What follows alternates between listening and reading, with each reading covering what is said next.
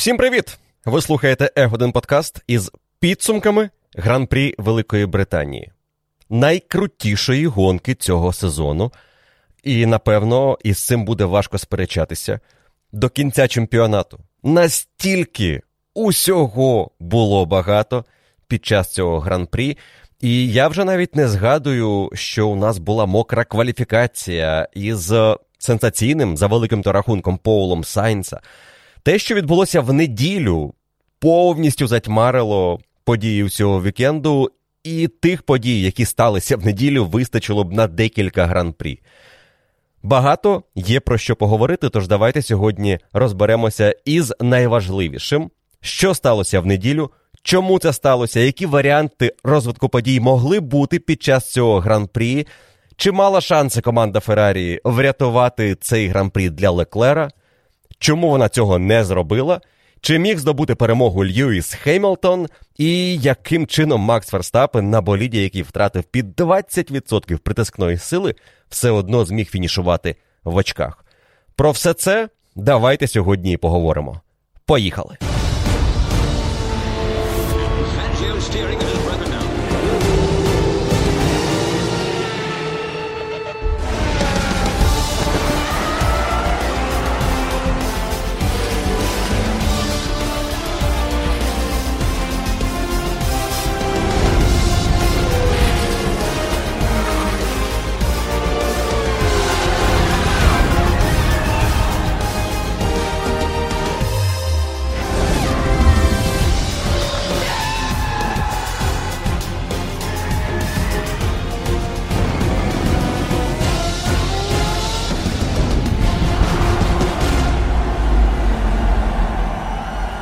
Обмірковуючи події цієї гонки, в першу чергу гонки і всього гоночного вікенду Гран-прі Великої Британії, я вирішив, що цей подкаст має бути за структурою розповіддю про те, як проходив цей гран-прі, і в першу чергу гонка для головних героїв, яких було декілька протягом гран-прі Великої Британії.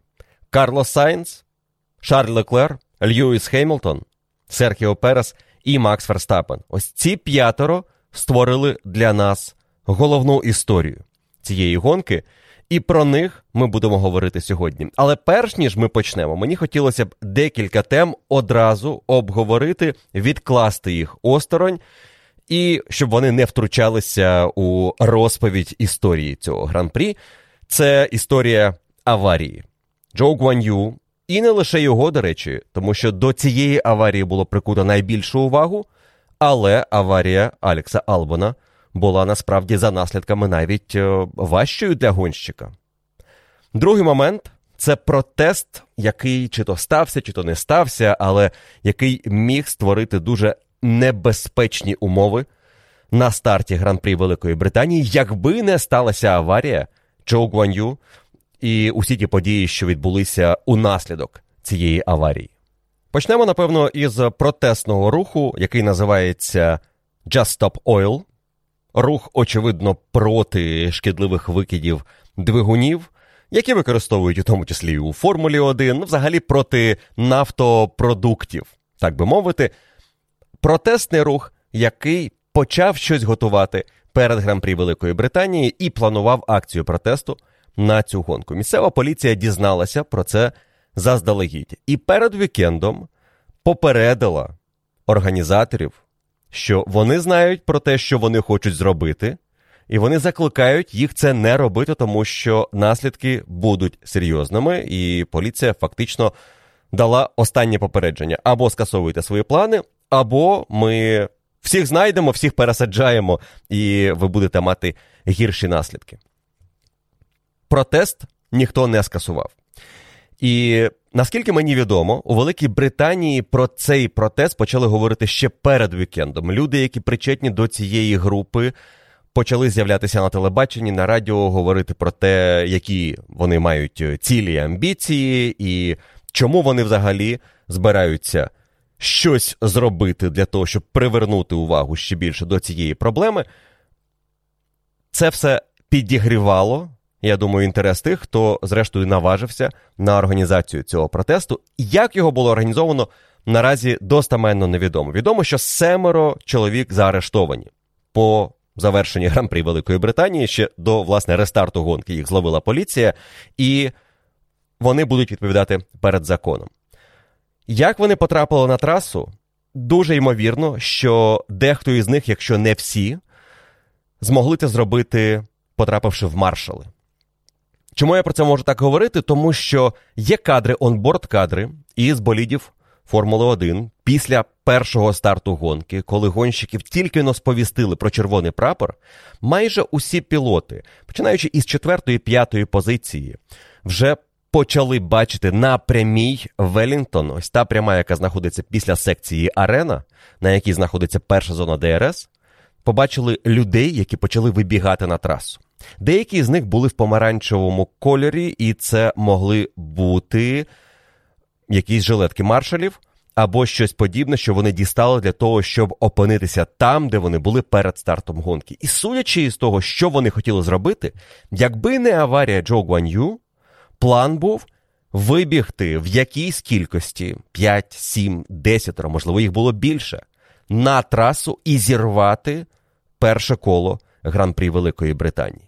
Гонку зупинили б за будь-якого сценарію. Тобто аварія Джо Гуан'ю і наслідки цієї аварії для решти пелотону не були тією єдиною причиною, чому ми отримали зупинку гонки на старті Гран-прі Великої Британії. Якби не це, була б зупинка через протест.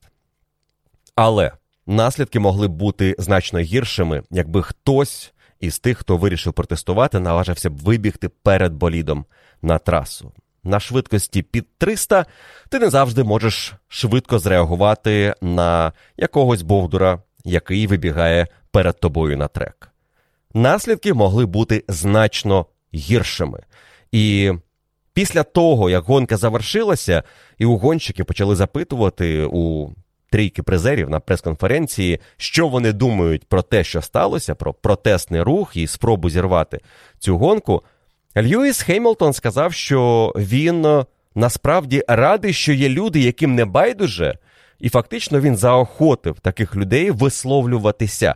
Але пізніше команда Мерседес і Льюіс в підтримку цієї позиції сказали, що ну ми, звісно, за те, щоб була е, можливість у людей висловлюватися, але ми проти того, щоб вони ризикували своїм життям і підставляли інших. Тому що ризикували не лише вони своїм життям, але і маршали, і вболівальники, і гонщики Формули 1. І таким чином, ніби як всі вийшли на загальну позицію, що ми проти ось таких методів. Але і Себастьян Феттель, і Льюіс Хеймлтон сказали, що е, вони раді, що є люди, яким не байдуже, які хвилюються за долю планети. В мене, звісно, є питання до методів, якими вони хочуть привернути увагу до проблеми. І як на мене, поліція місцева дуже непогану пропозицію надала організаторам цього протестного руху ще до того, як стався гран-прі. Вони сказали: давайте перед гонкою ми для вас організуємо можливість провести пікет. Ви зробите мирний пікет, ви висловите свою позицію. Всі, хто будуть на гран-прі, побачать дізнаються про вашу позицію. І ви свого досягнете.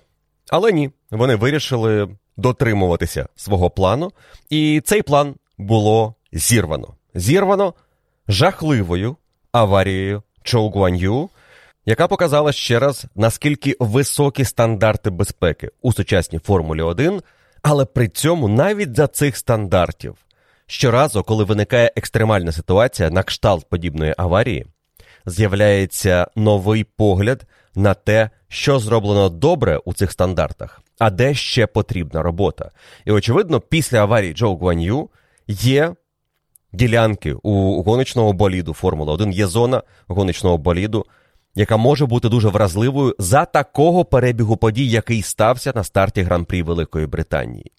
Я прекрасно усвідомлюю, що дуже важко на краш-тесті симулювати події, які відбулися на першому колі Гран-прі. Тому що це унікальна подія, яка сталася через збіг обставин. Вона може більше ніколи не повторитися у житті, але вона сталася. І вона показала, що захисний каркас, який знаходиться над головою гонщика, ось ця дуга безпеки, яка раніше була основним елементом захисту, якщо болід перекидався, основний елемент захисту для голови гонщика, вона не спрацювала на боліді Альфа Ромео Заубер.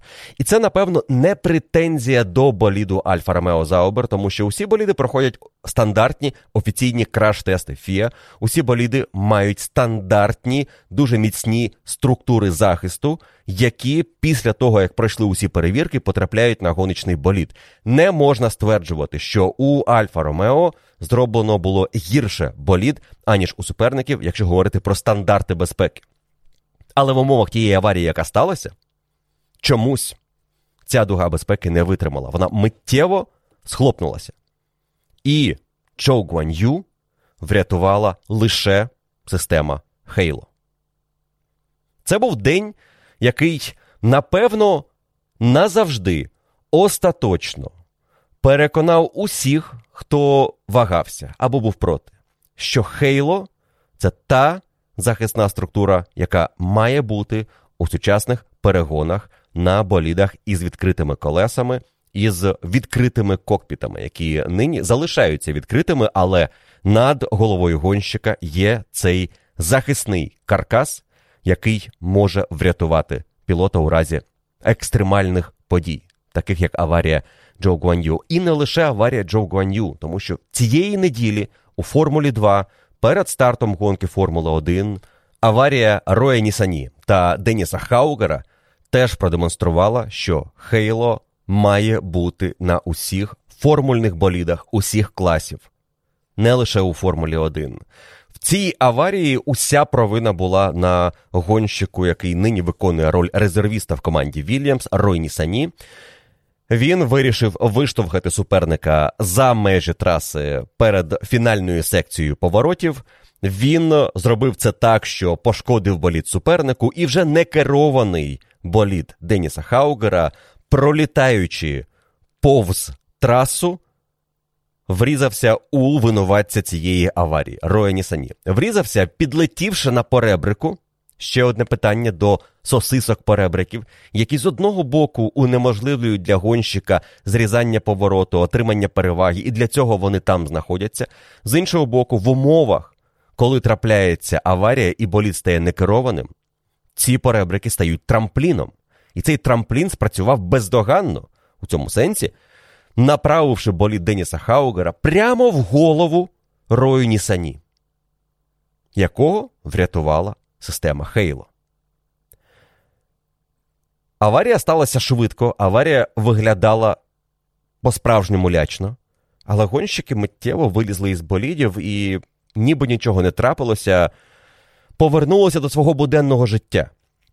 Це те, що має демонструвати, наскільки далеко Формула 1 і Фіа разом із Формулою 1 зайшли у просуванні стандартів безпеки не лише у головному чемпіонаті планети. Але вже на старті Гран-прі Великої Британії Формули 1 система Хейло відпрацювала на усі 100% ще раз, і я вважаю, врятувала життя Чоу Гуан'ю. Можливо, твердження аж занадто радикальне, і якби там не було системи Хейло, Ганю все ж мав шанси вижити. І взагалі, той факт, що я використовую ось це твердження, мав шанси вижити, він жахає, хоча б тому, що не має бути такого. Не має гонщик намагатися вижити під час аварії у Формулі 1 у сучасній Формулі 1. Ми живемо в новому світі.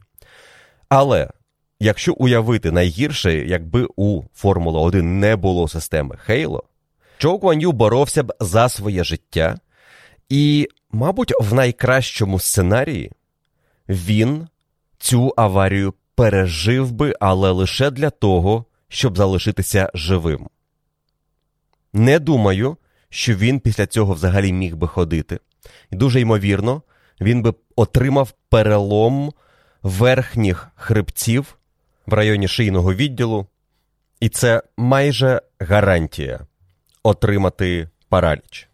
Хейло не дало контактувати голові і шиї Чоу із компресією з асфальтом, яка відбулася без цієї системи, і воно врятувало його далі, коли болід вилетів у зону безпеки на граві, його почало перекидати, і він влетів у захисну сітку після удару об бар'єр, який мав би поглинути енергію цього удару. Але через те, як полетів болід Альфа Ромео, його траєкторія не була передбачуваною, і інерція цього руху боліду, який зовсім неправильно вилітав в зону безпеки, не на те зони безпеки проєктуються, щоб болід догори-дригом в них вилітав.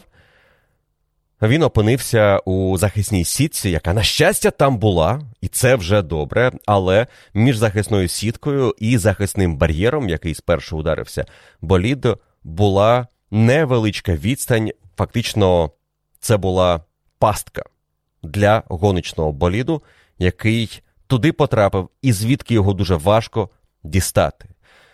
Спасибі аварії Романа Грожана в Бахрейні позаминулого року, яка ще раз вказала Формулі 1, що є деякі зони в боліді, які потрібно переглянути для того, щоб у разі аварії не сталося найгіршого. В даному випадку, після аварії Джо Гуан'ю, усі системи, які мали б відімкнути постачання пального в двигун і вимкнути двигун, вони спрацювали і не сталося пожежі. Не хочеться собі уявляти, що було б, якби після такої аварії, після того, як болід Джоу застряг ось там між сіткою і бар'єром, розпочалася пожежа, тому що таке Формула 1 уже бачила. В Поль Рікарі на тестах у 86-му Еліо де Анджеліс. Він загинув не через аварію, він загинув через те, що застряг в боліді, який охопило полум'ям. Цього не сталося в неділю.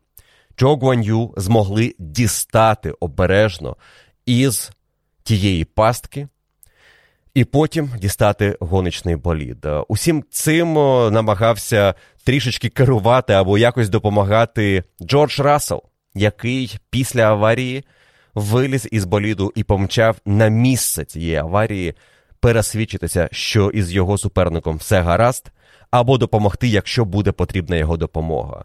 Рассел, звісно, діяв інстинктивно, і це, напевно, єдиний правильний інстинкт для пілота, який потрапив в аварію на старті і відчував, що він і є винуватцем цієї аварії. І навіть якби він не був винуватцем цієї аварії, я думаю, це був в будь-якому разі правильний вчинок звільнитися із боліду, вилізти і помчати, дізнаватися, чи все гаразд. Є професіонали, які працюють у разі аварії, маршали. Є безумовно люди, які готові прийти на допомогу за першої ж нагоди. Але пригадайте історичні кадри, коли після аварії Ріка Кома в СПА Аертон Сенна зупинився і одразу помчав до свого суперника. Це були трішки інші часи, коли будь-яка аварія могла означати найгірше. Але це також і був інстинкт людини, яка відчувала, наскільки небезпечним є цей вид спорту. Джордж Рассел, я думаю, навіть трішки відчував провину за цю аварію, тому що, зрештою, він і був винуватцем цієї аварії. Те, якими були наслідки, не його провина, але саме він почав зміщуватися на старті гонки, коли він провалив старт через початок гонки на Харді, що було дуже ризикованим і, очевидно, поганим вибором з боку команди Мерседес. Подальші події гонки нам продемонструють те, що на Харді Рассел мав дуже мало шансів навіть в топ-10 залишитися після старту гонки.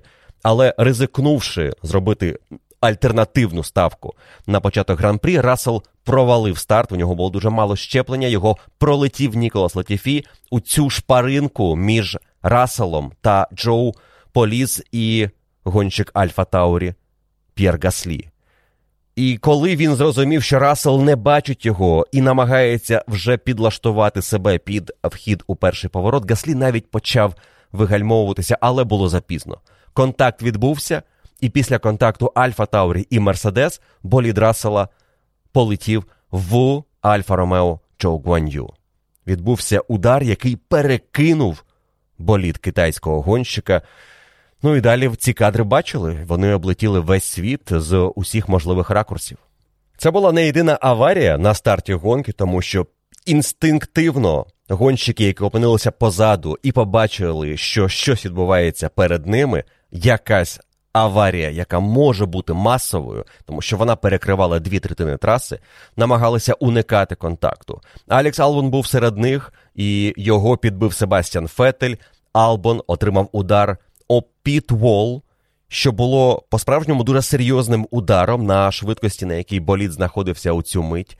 І Албон відрекошетив далі в глибину, фактично пелотону, і знайшов Естебана Окона. Для нього цей подвійний, навіть потрійний удар був ще важчим, ніж для Джо Гуаню, тому що Албона пізніше виписали зі шпиталю. Він на ніч, наскільки мені відомо, залишився у шпиталі. А Джо Гуан'ю ще до кінця трансляції вже був у паддоку, і нам демонстрували кадри, як Стефано Домінікалі і бос команди Фредерік Васьор ведуть Джоу назад в паддок, і це були, мабуть, одні з найкращих кадрів цієї гонки. Те, що після такої важкої аварії гонщик не просто вижив, він побував у шпиталі, пройшов усі перевірки. Травм не було виявлено, і він повідомив уже сьогодні, коли я записую цей подкаст, що його допустили до участі в гран-прі Австрії. За декілька днів він вийде на старт вільних заїздів, а потім кваліфікації, спринту і гонки австрійського етапу. Алекс Албон та сама історія, трішки більше перевірок, важчий удар, але, на щастя, обійшлося. Для Джорджа Рассела інстинкт побігти, дізнатися, чи все гаразд із Джо Гуан'ю, коштував його неймовірного стріку у 9 поспіль фінішів у топ-п'ятірці в цьому сезоні. Джордж виліз із боліду, побіг дізнатися, що відбулося, чи може він якось допомогти, проконтролювати, наскільки це можливо ситуацію, і потім повернувся до свого боліду. Інші боліди, які постраждали і на двох-трьох колесах поверталися в бокси Юкі Цонода, Естебан Окон, вони доїхали до боксів під червоним прапором, і команди змогли виконати необхідні ремонтні роботи, щоб повернути гонщиків на другий старт. Джордж Рассел повернувся в свій болід, сів в нього, спробував його завести, йому не вдалося. Для того, щоб розібратися із тим, як це зробити, він змушений був побігти до команди. Але коли повернувся, маршали уже завантажили його болід на евакуатор. Команда почала запитувати у стюардів: воу, воу, стривайте, ми ж можемо повернути цей болід зараз в гонку. Рассел може повернутися на боліді. На пітлейн ми його відремонтуємо, тим паче там майже не було пошкоджень, в основному це прокол колеса. І Рассел таким чином зможе отримати можливість стартувати в цьому гран-прі. Але через те, що болід уже завантажили на евакуатор, Фіа відмовили команді Мерседес у можливості стартувати ще раз. Джордж Рассел через бажання дізнатися і за можливості допомогти Джо Гуан'ю втратив шанс на рестарт у цій гонці. Але певна, мабуть, справедливість у тому, що він не стартував, є, тому що, власне, він, я вважаю, був головною причиною цієї аварії. І думаю, повтори аварії вас теж переконали у тому, що дії Джорджа Рассела були тими діями, які ініціювали решту аварійних подій на старті гран-прі Великої Британії. І на рестарт цієї гонки Джордж Рассел міг би вийти на своїй восьмій стартовій позиції, яку він займав за підсумками кваліфікації, тому що рестарт гонки, яка була зупинена червоним прапором, але зупинена в момент, коли ще не всі гонщики перетнули першу лінію сейфтікар, вона знаходиться в районі виїзду із боксів, означає, що рестарт має даватися за порядком кваліфікаційним. Якби червоний прапор з'явився трішки пізніше, і усі гонщики проїхали ось цю першу лінію сейфтікару, рестарт давали б за тими позиціями, які були зафіксовані в момент червоного прапору. А отже, Макс Ферстапен отримав би пол позишн на рестарті, Льюіс Хеймлтон третю позицію, і решта гонщиків опинилися б там, де вони були в момент зупинки гонки. Однак цього не сталося через ранню аварію і дуже швидкий червоний прапор. Плюс були ось ті протести, які так і не сталося, нам нічого не показали. Показували кадри із Пітлейн, вболівальників на трибунах. Будь-що цілу годину ми чекали на рестарт гонки. І ця гонка варта була того, щоб на неї почекати. Вона не розчарувала. Це був найкращий гран-прі в цьому сезоні. Крапка. Це було епічно від початку і до кінця. Фактично, це був один із тих майже ідеальних гран-прі для коментатора, який ти просто спостерігаєш, аналізуєш, коментуєш події на трасі, намагаєшся в режимі реального часу розібратися із тим, що роблять команди, які рішення приймають, які не приймають і чому. І в тебе постійний екшен. У момент, коли вже після safety car у Хемілтон, Леклер і Перес боролися між собою, і Хеймлтон пройшов двох на виході на пряму старт-фініш, пряму Льюіса Хеймлтона. Я зістрибнув зі свого місця, піднявся на ноги і коментував далі стоячи, тому що інакше просто не могло бути. І це, мабуть, вперше сталося за мою кар'єру коментатора. Навіть фінал Абу-Дабі 21-го року я продовжував сидіти і коментувати. Тут довелося піднятися на ноги. Настільки емоції зашкалювали, і це не було рішення прийняте свідомо. Просто організм цього захотів в момент, мабуть, викиду адреналіну від того, що ми щойно побачили. Який момент стався у боротьбі? Вона ж далі продовжилася. Перес пройшов Льюіса Хеймлтона буквально за наступні декілька поворотів. Феноменальний етап, феноменальний гран-прі, який мав своїх п'ять героїв, про що я розпочав у цьому подкасті, і навколо яких я і хочу побудувати історію цього гран-прі Великої Британії. Почнемо із героя на ім'я Макс Ферстапен, лідера чемпіонату, для якого цей гран-прі мав би стати легкою прогулянкою. І зараз поясню чому. Давайте пригадаємо, що ми побачили на першому старті гран-прі Великої Британії, і той доволі несподіваний стратегічний хід команди Red Bull, яка випустила Макса Ферстапена на старт гонки на софті проти мідіуму Шарля Леклера, Карлоса Сайнца, в першу чергу Карлоса Сайнца, який взяв пол позишн, і проти мідіуму Льюіса Хемілтона. І Серхіо Переса, треба зауважити, який теж знаходився у групі лідерів. Власне, це і була наша топ-п'ятірка на старті гран-прі Великої Британії: Сайнц, Ферстапен, Леклер, Перес, Хемілтон. Вони і створили для нас це свято.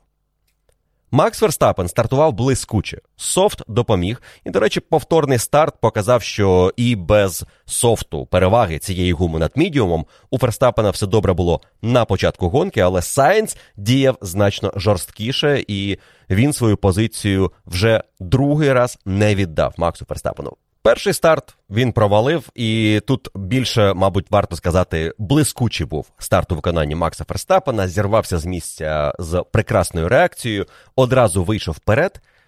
І питань до його позиції у цей момент уже не могло бути. Маючи перевагу софту над мідіумом, маючи чистий трек перед собою, у Ферстапена було одне просте завдання. Просте, воно, напевно, для нас із вами, коли ми обговорюємо це, а не сидимо у гоночному боліді. Але ми знаємо Ферстапена, і я готовий сказати, що для нього це було відносно просте завдання: втікти від Сайнца і переслідувачів на перших, можливо, 13-14 колах. Софт цю дистанцію витримував. Софт міг дати Ферстапену на цьому першому короткому швидкому гоночному відрізку, навіть із повними баками, близько 8, можливо, 10 секунд над суперниками перед його першим підстопом. Першим із двох, які планувала команда для Ферстапена. І на думку Піреллі, це був найшвидший спосіб проїхати гран-прі. Два підстопи, не думати про менеджмент гуми, чим займалися б ті, хто хотів проїхати гонку з одним підстопом. І ми з вами у цьому пересвідчилися під час другого старту, коли темп Ферстапена змусив Сайнца їхати швидше, ніж йому хотілося б для кращої роботи гуми. І Сайнц зносив гуму швидше, аніж слід, аніж команда Феррарі планувала на перший відрізок.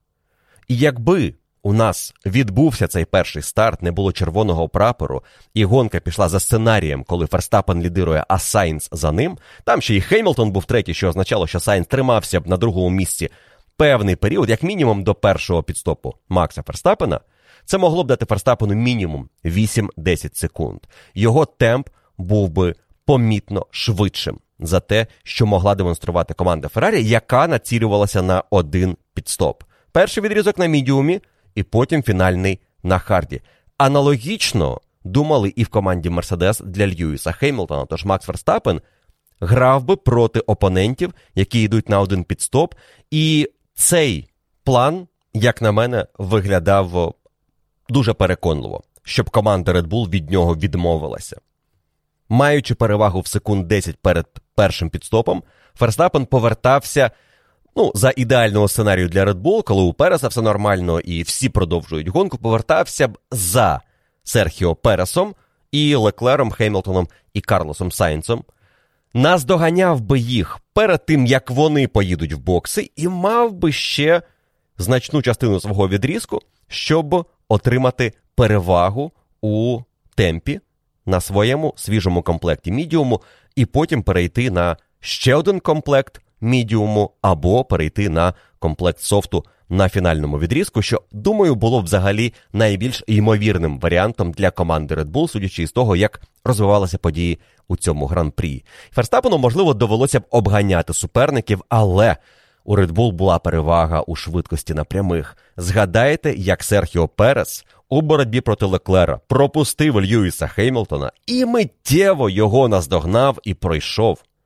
У Red Bull була велика перевага на прямих, і Ферстапен цією перевагою скористався б. Весь вікенд команда Red Bull готувалася до цього домінантного виступу Макса Ферстапена, особливо коли вони зрозуміли, що в п'ятницю вони почали не в тому напрямку шукати налаштування. Феррарі виглядала непогано в п'ятницю, але у них е, були свої проблеми. Наприклад, із софтом. Команда Феррарі їх зношувала дуже швидко, і це позначилося на їхній стратегії в гонці. Про це будемо говорити далі. Мерседес виглядали непогано на дистанції, приблизно у темпі команди Феррарі, але на одному колі програвали скудерії. Red Bull, попри не зовсім вірний напрямок в налаштуваннях, про що вони відзначили після п'ятничних вільних заїздів, виглядали сильно на серії кіл, але не на одному швидкому колі. Взагалі на швидкому колі в п'ятницю Феррарі мала під пів секунди переваги над Red Bull. Все настільки було погано з налаштуваннями. Але в суботу Red Bull вже перебрали налаштування і зробили болід настільки швидким, що Ферстапен абсолютно без проблем виграв вільні заїзди і мав перевагу від 4 до 5 десятих секунди з кола над Феррарі і Мерседес.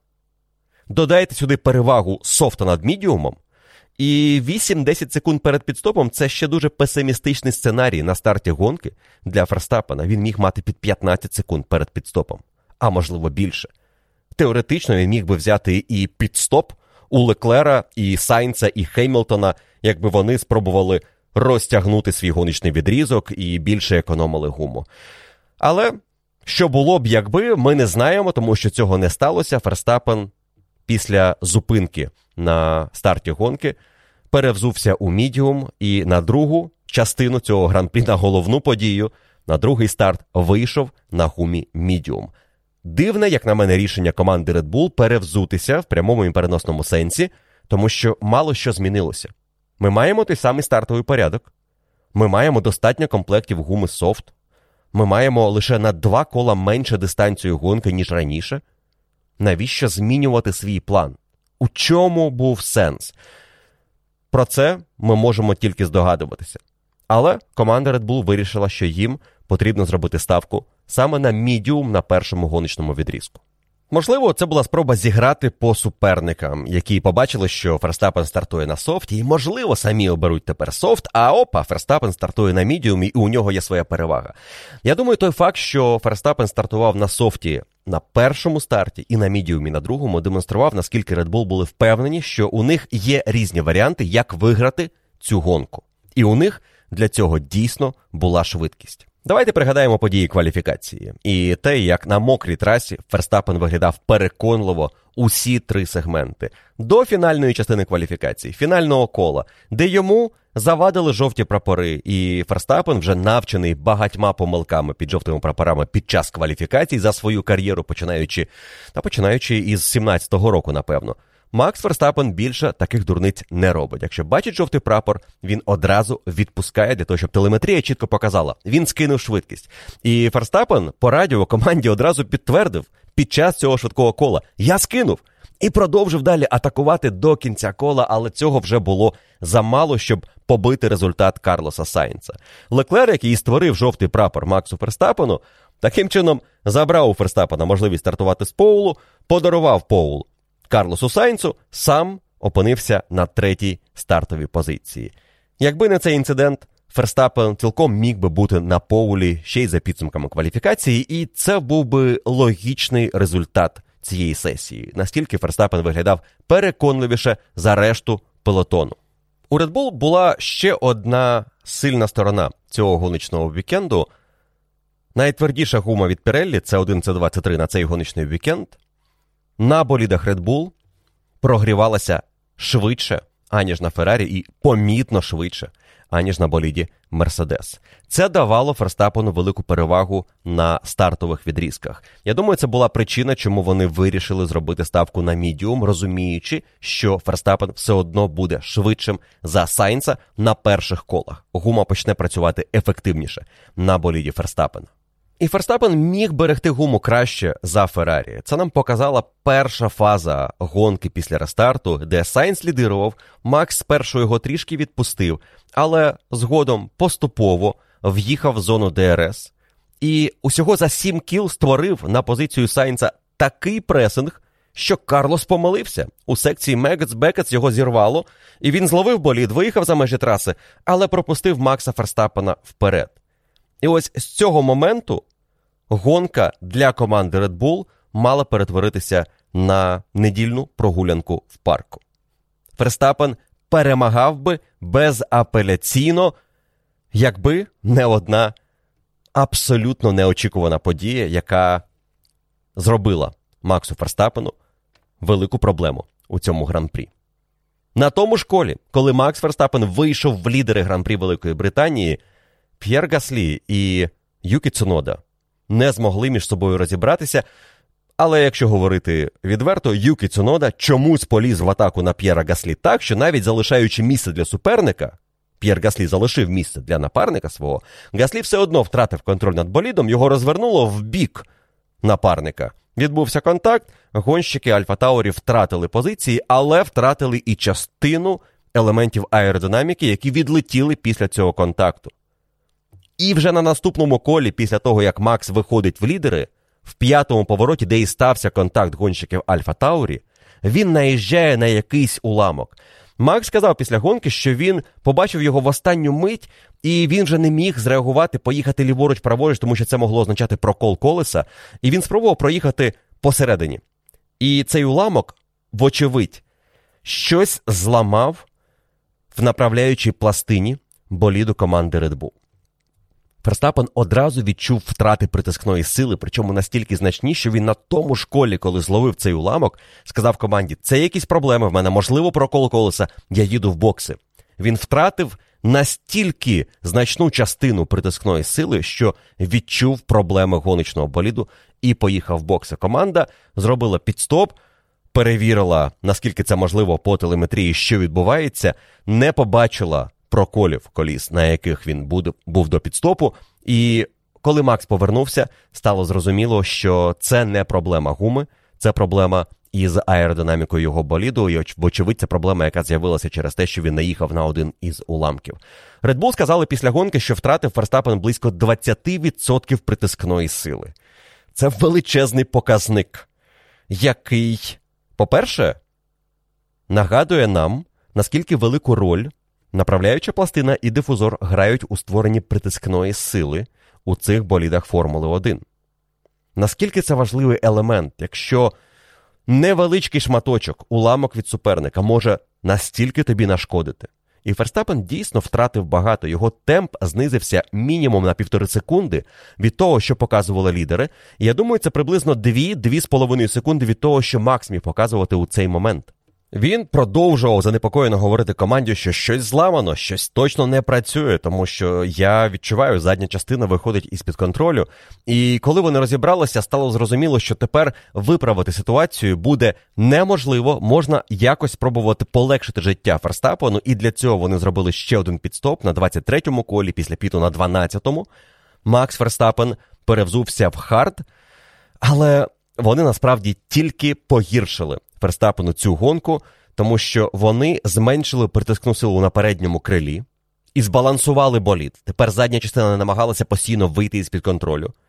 Але маючи менше притискної сили загалом, Red Bull уже не міг змусити hard працювати ефективно, особливо на перших колах.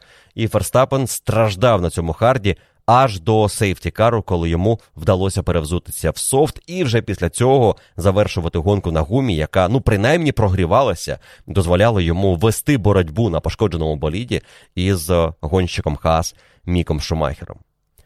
Саме із 12-го кола, коли Ферстапен поїхав на свій pit stop і віддав лідерство Карлосу Сайнсу, у нас розпочинається друга фаза цієї гонки. Фаза, яку варто назвати фазою Шарля Леклера.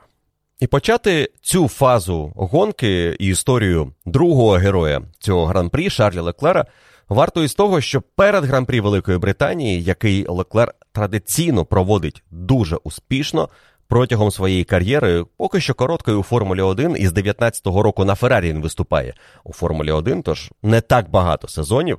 Шарль Леклер у Британії виглядав блискуче. І йому потрібно було продемонструвати цю форму на 10-му етапі цього сезону. Після того, що відбулося в останніх шести гонках. Імола, шоста позиція після помилки, Майамі, чисто програна боротьба Ферстапену, друге місце. Іспанія лідирував, мав би вигравати схід через проблему з мотором. Монако. Проблема зі стратегією команди Феррарі, четверта позиція, хоча був на поулі. Баку, мав шанси на перемогу, зійшов через проблему з мотором. Через це довелося робити заміну елементів силової установки і стартувати 19-тим в Монреалі. Фінішував п'ятим. І тепер Сільверстоун. В останніх шести гонках Леклер об'єктивно мав шанси здобути хоча б три перемоги. Найкращий його фініш в цих шести гонках було друге місце на гран-прі Майамі. А другий найкращий фініш це четвертий результат. Однозначно, не чемпіонська хода. Шарля Леклера і команди Феррарі і Сільверстоун мав би стати ось тим переломним моментом у чемпіонаті. Як минулого року Сільверстоун став переломним моментом у чемпіонській гонці Хемілтона проти Ферстапена, так і Леклер сподівався, що саме із цього етапу розпочнеться біла смуга у його чемпіонаті, і він розпочне відігравати очки у Макса Ферстапена. Відставання стало величезним після гонки в Канаді. Але вікенд не складався бездоганно для Шарлі Леклера, як він сподівався перед стартом гран-прі Великої Британії. В п'ятницю ніби було все добре із налаштуваннями, але Феррарі помітили, що вони швидко зношують софт. У суботу з'явилися проблеми із плиганням у швидкісних поворотах, і команді вдалося їх вирішити перед кваліфікацією, коли вони налаштовували боліт на кваліфікацію, але перевірити, чи вирішили вони проблеми насправді, можна було лише під час сухої гонки, тому що кваліфікація, звісно, була на мокрій трасі. В кваліфікації Леклер був третім. Якщо не брати до уваги Гран-прі Канади, це його найгірший стартовий результат в цьому сезоні, що теж було досить неочікувано для Шарлі Леклера і тієї форми, в якій він перебуває саме під час кваліфікації. Але коли стартувала гонка, особливо коли стартувала гонка вдруге, тому що на першому старті Леклер програв позицію Льюісу Хеймлтону, на другому старті він свою позицію зберіг. І коли Макс Ферстапен поїхав бокси вирішувати проблеми із болідом, на чолі полотону залишилися Шарль Леклер і Карло Сайнц. Сайнц лідирував, Леклер почав до нього поступово під'їжджати. У Леклера зі старту цієї гонки, і коли я говорю про старт, це другий старт гонки, основний старт, який і дав нам ось ту подію, яка називається Гран-при Великої Британії. Перший старт він фактично не відбувся, і він дав нам аварію і декілька сходів. На старті Шарль Леклер мав жорстку боротьбу із Серхіо Пересом. Це вплинуло на гонку Серхіо Переса, і це відкинуло його у хвіст полотону через зламане переднє крило. Леклер теж зламав елемент переднього крила. Ось цю бічну пластину, яка була відсутньою протягом всієї гонки на боліді Шарля Леклера. Леклер відчув проблеми із переднім крилом одразу вже на першому колі і сказав про це команді. Але вони нічого не могли вдіяти, і вони розуміли, що якщо проблема не буде посилюватися, якщо вона не буде занадто критичною, далі гонку треба продовжувати, не замінюючи переднє крило, бо це величезні втрати на підстопі. Після гонки Леклер скаже, що він відчув недостатню поворотність, але зміг адаптувати свій гоночний стиль під це поломане крило. Що це дало нам? Це дало нам найшвидшого гонщика на трасі після того, як з'явилися проблеми у Макса Ферстапена. Але Феррарі це не оцінила. Давайте подивимося на темп Шарля Леклера у порівнянні із Карлосом Сайнсом перед тим, як в бокси поїхав Ферстапен. Зі старту гонки Леклер трішки відпускає лідерів. Він починає у помірному темпі 33-6, 33-7, 33-5 на перших колах після старту гран-прі. Він розуміє, що його комплект мідіуму має поступово навантажуватися у цьому гран-прі, і у нього завдання проїхати гонку з одним підстопом. Темп Карлоса Сайнса при цьому трішки вище, ніж йому хотілося б, але його темп не виглядає аж занадто високим. 33-6, 33 7, 33-9, 33-5. Темп, який демонструє Шарль Леклер. Але Сайнс у цей момент скаржиться команді на те, що Red Bull виглядають швидшим, і Ферстапен його пресингує, і зрештою Сайнс помиляється, і Ферстапен виходить вперед. І далі темп Карлоса Сайнса стабілізується в районі хвилина 33 з половиною. Це той темп, який він починає демонструвати з 12-13 кола, коли виходить у лідери гонки. 33-5, 33-4, 33-3, 33-5. Потім починає знижувати темп 33-1, 32-9. Але це вже відбувається в момент, коли команда Феррарі просить Сайнца прискоритися, тому що бачить, що до цієї пари починає під'їжджати Льюіс Хемілтон, наступний герой нашої розповіді. Сайнц при цьому тримає Шарля Леклера на відстані однієї секунди із 10-го кола гонки. Його просять прискоритися в районі 17-го кола. І він їде на підстоп на 20-му колі, коли команді Феррарі стає зрозуміло, Сайнц не може витримувати високий темп, йому треба поставити нову гуму, Леклеру потрібно дати чистий простір. І Леклер команді постійно говорить: я можу їхати швидше. Що ми робимо? Це псує мені гонку. Я не намагаюся зараз вплинути на свій результат, але ви розумієте, що зараз я не можу їхати швидше через те, що переді мною Сайнс. Яке рішення команди? І команда не наважується на очевидне, нібито рішення для ситуації в чемпіонаті. Леклер значно ближче до Ферстапена. Леклер цього року взяв 6 поулів. Леклер це той пілот, який дійсно може спробувати на цьому боліді Феррарі поборотися за чемпіонський титул. Сайнц чи не вперше в цьому сезоні демонструє ознаки високого темпу. В Канаді він програв Ферстапену, але там не було прямого порівняння, наприклад, із Серхіо Пересом або Шарлем Леклером. На гран-прі Великої Британії стався Поул Сайнца. Але вже в гонці на початку гран-прі стало зрозуміло, що Леклер все одно виглядає швидше, і це із зламаним переднім крилом. В такій ситуації команда Феррарі до останнього відтягує момент із прийняттям рішення про підстоп Карлоса Сайнца і пускає Леклера вперед, коли Сайнц їде в бокси. Леклер при цьому не прискорюється одразу. 33-3 його темп, коли Сайн заїжджає в бокси, 32-7 перше коло, а потім 33-1, 33-0. І заїжджає на підстоп на 25-му колі. Леклер, особливо не збільшивши своїх шансів на те, щоб повернутися в гонку лідером після підстопу. Він повертається за Карлосом Сайнцем. Відстань між ними знову невелика в районі секунди і 50, і вона знову скорочується швидко до менш ніж однієї секунди. І розпочинається нова хвиля перемовин в Скудерії Феррарі. Що робити далі? Тому що, очевидно, Сайнс не їде так швидко, як може їхати Леклер. Вони перевзулися в хард. Це був очевидний вибір для команди Феррарі із одним пітстопом. Після того, як Сайнс опинився знову попереду Шарля Леклера, його темп 32,8, 32,4, 32,5, 32,7. Леклер при цьому демонструє 32,0 стабільно і скорочує відставання далі вже нікуди. Далі потрібно щось вирішувати. І команді Феррарі знадобилося 6 кіл після підстопу Леклера, щоб дати Сайнцу вказівку. Пропусти напарника. Він швидше, він може їхати швидше. Але ця вказівка прозвучала не тому, що Леклер їхав швидше. Сайнц не міг тримати його темп. І вони вирішували між собою, кому боротися за перемогу. Ця вказівка виникла у команди Феррарі тільки тому, що з'явився ось той третій, що втрутився у їхню боротьбу і ризикував обігнати обох пілотів і Сайнца, і Леклера. І цим третім гонщиком стає Льюіс Хеймлтон на Мерседес.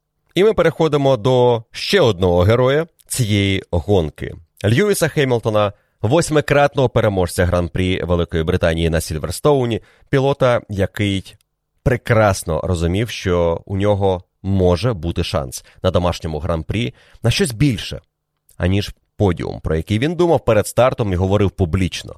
Але коли почали розвиватися події гран-прі Великої Британії, стало очевидно, що у Мерседес у боротьбі з Феррарі є швидкість. І ця швидкість вона майже тотожна. На цьому боліді Мерседес у Льюіса Хеймлтона з'являється реальний шанс на боротьбу за перемогу.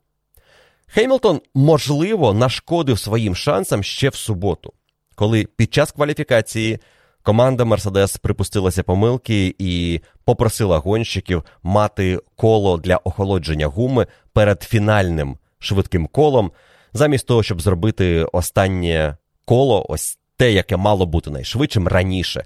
І вони поплатилися гіршим станом траси. Льюіс Хемілтон цілком претендував на місце в топ-3. Можливо, був би другим, хто зна, можливо, навіть на поулі, але об'єктивно друге-третє місце Хемілтону світило під час кваліфікації. І за такого сценарію на старті гонки Хемілтон в групі лідерів одразу на другій позиції або навіть лідирує.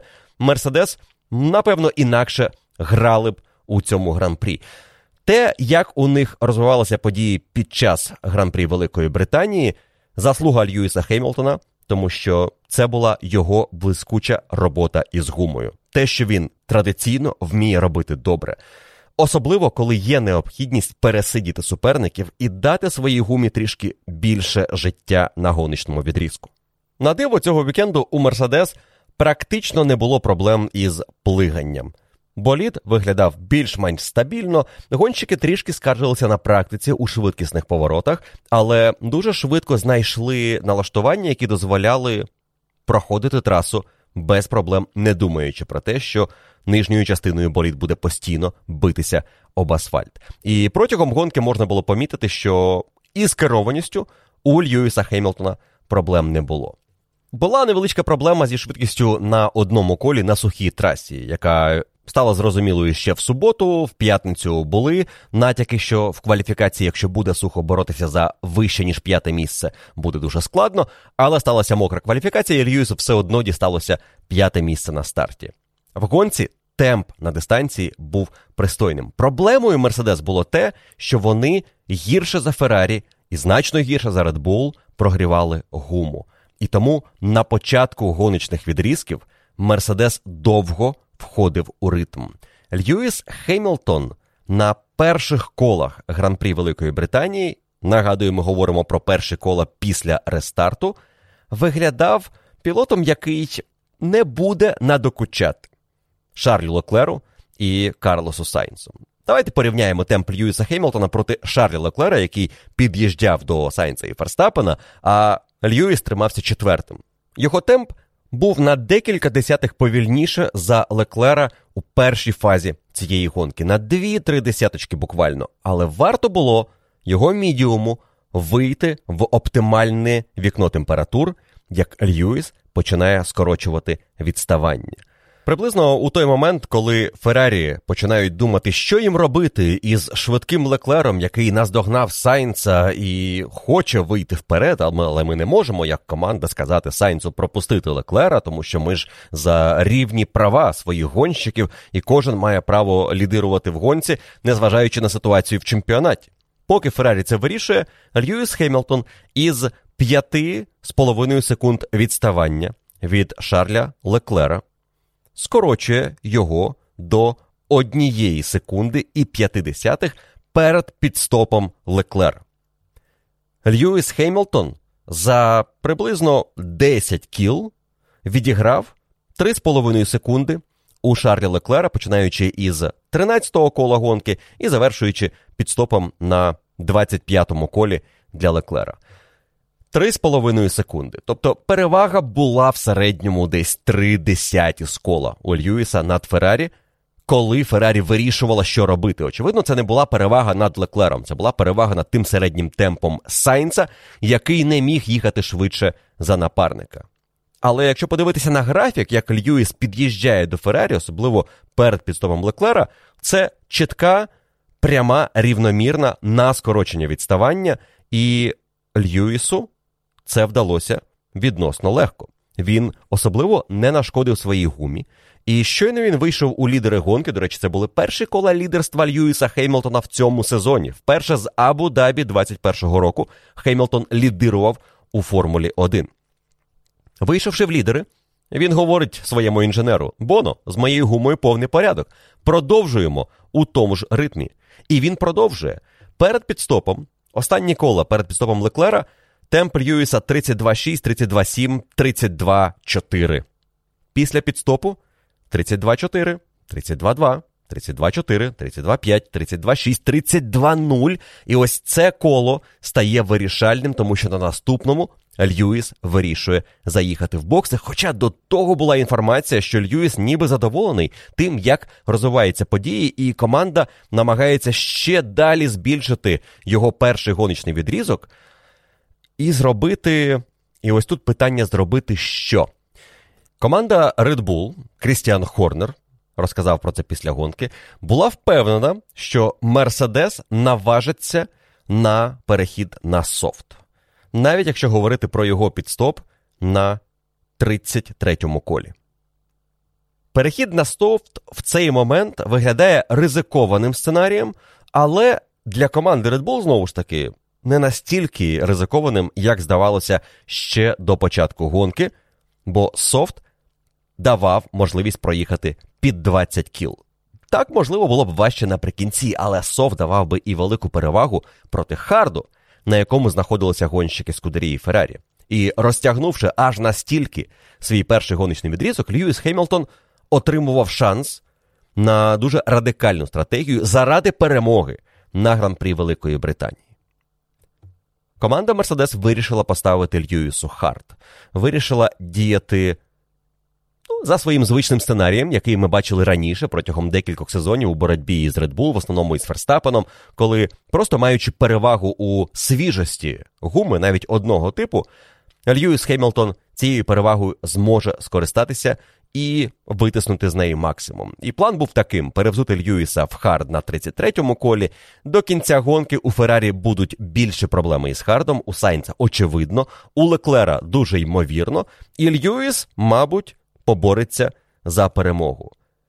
Що не врахувала команда Мерседес у цей момент, те, що або враховувала та не думала, що проблема буде настільки серйозною. Те, що хард буде найгіршим комплектом на боліді Мерседес для прогріву на перших колах після пітстопу. Боно його попередив, що прогрів буде challenging, як сказав інженер, але Льюіс одразу відчув, що гума не хоче прогріватися не те, що перше коло після виїзду із боксів. Льюіс Хемілтон фактично прогрівав два з половиною кола хард, і на цих колах він не відставав від Феррарі, але він і не наближався. Він повернувся за Леклером і Сайнсом, але він не наближався. Шість секунд відставання виглядали досить значною прірвою, скажімо так, між гонщиком Феррарі і Мерседес, яку не так просто буде скоротити, тому що, повертаючись до історії першого відрізку і тих трьох навіть десятих секунди з кола, які завдяки Сайнцу Льюіс вигравав у Леклера, за таким же сценарієм йому знадобилося б скільки? Кіл 20 на те, щоб відіграти 6 секунд. У нього не було стільки кіл до фінішу. Була надія, що хард на Феррарі буде зношуватись швидше, але на Мерседес він прогрівався гірше. І Льюіс аж до 38-го кола залишався на відстані 6 секунд від Шарля Леклера. Леклер у цей момент лідирував в гонці. Сайнс із командною вказівкою пропустив його вперед на 34-му колі. І команда Феррарі у цю мить ще гралася із вогнем, коли Льюіс розтягував свій відрізок, а вони вирішували, що робити, поки Льюіс отримує свій шанс на те, щоб зробити оверкат проти обох гонщиків Феррарі. Та ближче до кінця відрізку Хемілтона стало зрозуміло, що Леклер вже в'їжджає у вікно пітстопу Льюіса і має запас секунду, потім півтори секунди. І напевно це і змусило Хемілтона відмовитися від плану ще далі розтягувати гуму. Він не сподівався, що вона протримається ще довго, і розумів, що або зараз, або ніколи. Треба їхати в бокси, і, можливо, я виїду десь одразу за гонщиками Феррарі. Затримка на підстопі коштувала йому близько 2,5 секунд. Але найголовніше те, що він виїхав у цих 6 секундах відставання і не одразу зміг поїхати швидше. Ми насправді не дізнаємося, як поїхав би Льюіс Хеймлтон на Харді далі у цій гонці, тому що на 39-му колі усі, хто мав здоровий глузд, зробили підстоп за софтом. Зупинився на трасі Естеван Окон і зупинився так, що була гарантія, що це буде сейфтікар. Це буде мінімум віртуальний сейфтікар, але це дуже ймовірний реальний сейфтікар. І за будь-якого із цих двох сценаріїв потрібно робити підстоп і ставити на фінальну частину гонки, яка може бути в районі 12 кіл, комплект софту. Дійсно, можна собі уявити сценарій, за якого Льюіс Хеймлтон не їде в бокси на 33-му колі, а залишається до 39-го. Шість кіл не так вже й багато. За ці шість кіл, навіть на добре зношеному мідіумі, він міг втратити, ну, нехай 4 секунди у порівнянні з Леклером, і так, відставання у нього після підстопу було більше, але ми знаємо, що на 39-му колі сталася ось та подія із сейфтікаром, яка дала Льюісу дешевий підстоп. Тоді це був би фактично безкоштовний підстоп, за якого Хеймлтон залишався б лідером. Якби команда Мерседес наважилася на такий сценарій, розтягувати свій комплект мідіуму до останнього і сподіватися, наприклад, якщо не станеться сейфтікару чи віртуального сейфтікару, сподіватися хоча б на фінальні 10 кіл на софті, але із реальним шансом атакувати всі фінальні 10 кіл на цьому комплекті і дати Льюісу можливість наздогнати гонщиків Феррарі. Рішення зробити підстоп на 33-му колі, коли у Льюіса ще не було цієї значної прірви в падінні результатів по темпу, гума ще не почала сильно здавати, воно виглядає якимось рішенням посередині для мене. Бо з одного боку ви точно віддаєте позицію на трасі, обидва гонщики Феррарі виходять вперед, і сподіваєтеся, що хард вам допоможе їх наздогнати і пройти пізніше, але при цьому різниця між хардом Льюіса Хемілтона і хардом Шарля Леклера вона не надзвичайно висока. Це 8 кіл. Це чимало, але це 8 кіл для харду. 8 кіл на софті це різниця. 8 кіл на мідіумі це також різниця. Але хард він трішки стабільніший. І не була великою перевага Льюіса у свіжішому харді над Шарлем Леклером. Над Сайнцем вона була 13 кіл. Це вже щось серйозне, і Сайнцу було б важко втримати Льюіса.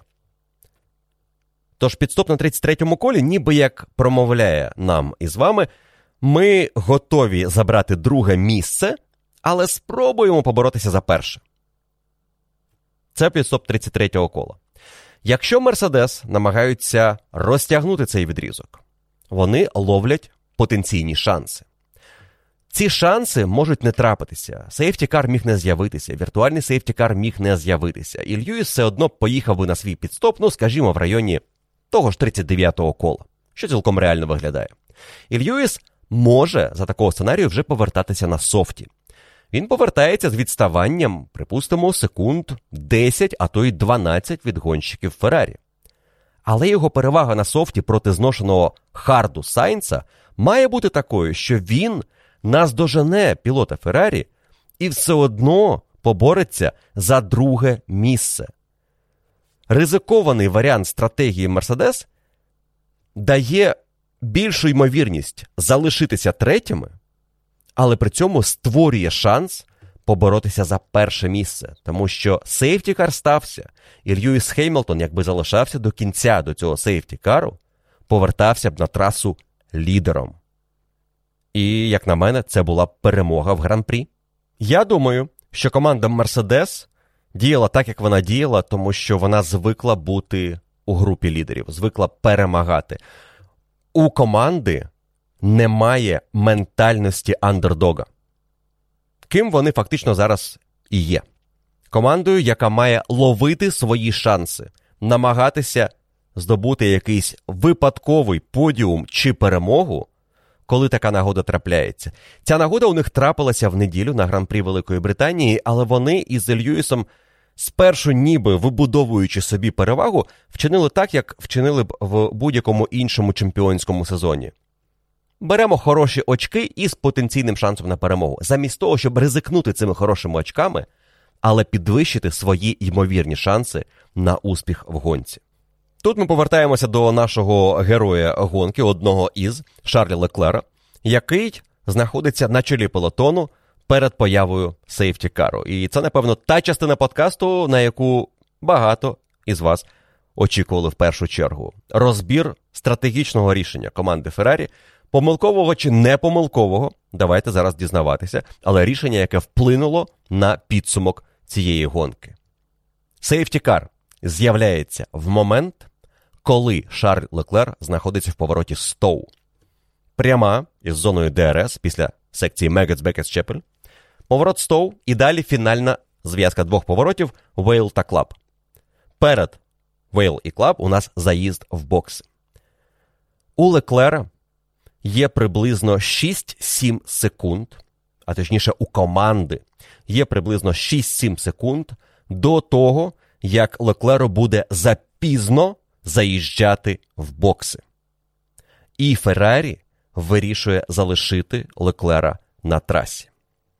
Леклер мав свіжіший комплект харду за Карлоса Сайнца. Сайнца команда Феррарі кличе в бокси за софтом. І Льюіс Хеймлтон із Мерседес роблять те саме. В такій ситуації можна було б припустити, що Хеймлтон, наприклад, ризикне залишитися на трасі, маючи найсвіжіший хард із усіх е, у групі лідерів. Але розуміючи, що як мінімум одна Феррарі залишається на трасі, потрібно брати цей безкоштовний піт-стоп, тому що Льюіс Хеймлтон під час нього не втрачав позиції. Він залишався третім, але тепер був із найшвидшою гумою. Сайнц також отримав найшвидшу гуму. Леклер залишався на трасі лідером, яким він і був до сейфтікару, але на харді, який уже проїхав 14 кіл, і який охолоне під час сейфтікару, і якому буде важко прогрітися швидко на момент рестарту. Рішення Феррарі, очевидно, дуже маргінальне. І є як за, так і проти того, щоб лідера гонки залишати на трасі, не віддаючи позиції. Команда Феррарі мала трішки більше за те, щоб залишити Леклера, і у них були свої припущення і свої розрахунки, якими вони керувалися, коли приймали це рішення. Під час трансляції, коли це сталося, Леклер не поїхав в бокси, Сайнц і Хеймлтон поїхали. Виглядало так, ніби це дійсно 50 на 50, ризиковано залишати Леклера на харді, але в нього свіжіший хард. За ним буде Сайнц, який цілком може йому допомогти втримати позицію. І Феррарі, до речі, на це сподівалася. І, можливо, він, Леклер, зможе зберегти лідерство, коли відбудеться рестарт. Але все одно виглядало на межі 50 на 50, вдасться чи не вдасться. Підстоп Леклера виглядав рішенням віддати лідерство, дуже ймовірно віддати його або Сайнцу, або Льюісу Хеймлтону, і потім відіграватися з третього місця. або, можливо, з другої позиції, якщо Феррарі наважується на подвійний підстоп, а Льюіс залишається на трасі. В чому проблема повернути позицію на софті проти Мерседесу на харді на рестарті, якщо так станеться, мені зараз важко уявити, але Феррарі чомусь думали, що це може бути для них проблемою. Матія Біното після гонки скаже дуже дивну фразу, що ми думали, якщо він поїде в бокси, він може бути навіть четвертим на софті, попереду інші боліди, нам доведеться обганяти, чи зможемо ми повернути позицію, я не впевнений. Як Леклер міг опинитися четвертим у разі підстопу, я відверто вам скажу не знаю. І для мене це аргумент, е, який б'є в лоб. Феррарі, можливо, знали щось більше про свій потенційний піт-стоп для Леклера, якщо вони його бачили аж четвертим. Тому що все, що у нас було перед очима, усі відриви, які були у цій гонці, говорили про одне. Якщо Леклер робить цей піт-стоп, він в найгіршому випадку буде третім, тому що за такого сценарію Сайнс не заїжджає, Хеймлтон не заїжджає, він на софті має 12, 10, нехай 8 кіл, але без відставання, яке треба відігравати, щоб виграти цю гонку.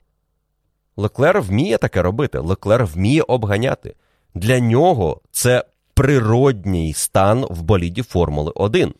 Ще одна претензія в мене є до твердження Феррарі, що вони не могли зробити подвійний піт-стоп, тому що Сайнс був занадто близько. В мене навіть дві претензії є до цього твердження. Перша наступна. Між Леклером і Сайнсом в момент оголошення сейфті-кару було 4 секунди і 7 десятих. І це відставання Сайнса збільшилося, коли Леклер опинився біля заїзду в бокси. Плюс Сайнс завжди міг, якщо Хеймлтон теж планував робити цей піт-стоп, його трішки притримати, заїжджаючи в бокси. Ми знаємо ці маленькі ігри в режимі, коли швидкість зменшена і часова дельта на дисплеї, але гонщики можуть гратися із цією дельтою і трішки під'їжджати, трішки відставати. Головне, щоб на короткому секторі у них зберігалася позитивна дельта. Для того, щоб провести нормальний подвійний підстоп, потрібно мати 6 секунд між болідами. Це середній показник у Формулі 1. У Феррарі був такий відрив між Леклером та Сайнцем. Вони могли робити подвійний підстоп. І навіть якби там були 4,5 секунди, Сайнц міг почекати півтори секунди і затримати Сайнца на підстопі не було катастрофою для команди Феррарі, якщо подивитися на картину цього сезону. У команди Феррарі є Леклер, який намагається боротися за титул. І є Сайнц, який намагається боротися з болідом і здобути свою першу перемогу, щоб нарешті це сталося. На кого треба зробити ставку в такій ситуації? Отож бо і воно. Але команда Феррарі вирішила зробити, можливо, не навмисно, можливо, несвідомо, але ставку на Сайнца у фіналі цієї гонки. Біното після гонки скаже, що ми сподівалися, що Сайнц зможе вберегти Леклера на перших колах. І у команди Феррарі було припущення, що софт буде давати перевагу у пів секунди з кола, але недовго. Ця перевага буде приблизно 3-4 кола. Далі ситуація стабілізується, і хард Леклера буде їхати не гірше за софт суперника. Феррарі думала, що софт буде зношуватися дуже швидко, і це їхнє припущення ще з п'ятниці, коли у них дійсно софт зношувався дуже швидко. І вони відзначали, це не гоночна гума. 3, 4, 5 кіл, все, вона закінчилася. Але це було в п'ятницю. В неділю була зовсім інша історія. Було багато гонок підтримки. Пройшла вся гонка Формули 1. Траса прорезинилася, баки майже пусті. Софт працював блискуче на останньому гоночному відрізку, але чомусь Феррарі це не усвідомлювала. Плюс команда точно не усвідомлювала, що вона не до кінця контролює Карлоса Сайнца, і вона не готова з ним сперечатися, бо у Сайнца було своє бачення фіналу цієї гонки. Але повертаючись до Біното, варто, мабуть, зачитати одну фразу із його інтерв'ю після гонки, яка багато що пояснює.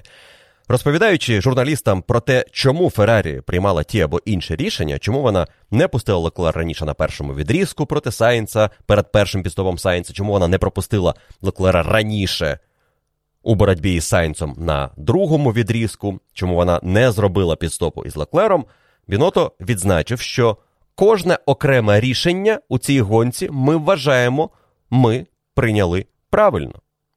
Єдине, до чого можуть бути питання, напевно, це підстоп Леклера під сейфтікаром. Так, завжди можна сказати, що ми могли вчинити інакше. Однак, коли з'явився сейфтікар, він з'явився для нас в найгірший момент, коли ми комфортно лідирували. І в цьому наша позиція. Ми всі рішення приймали правильно, просто нам не пощастило через сейфтікар.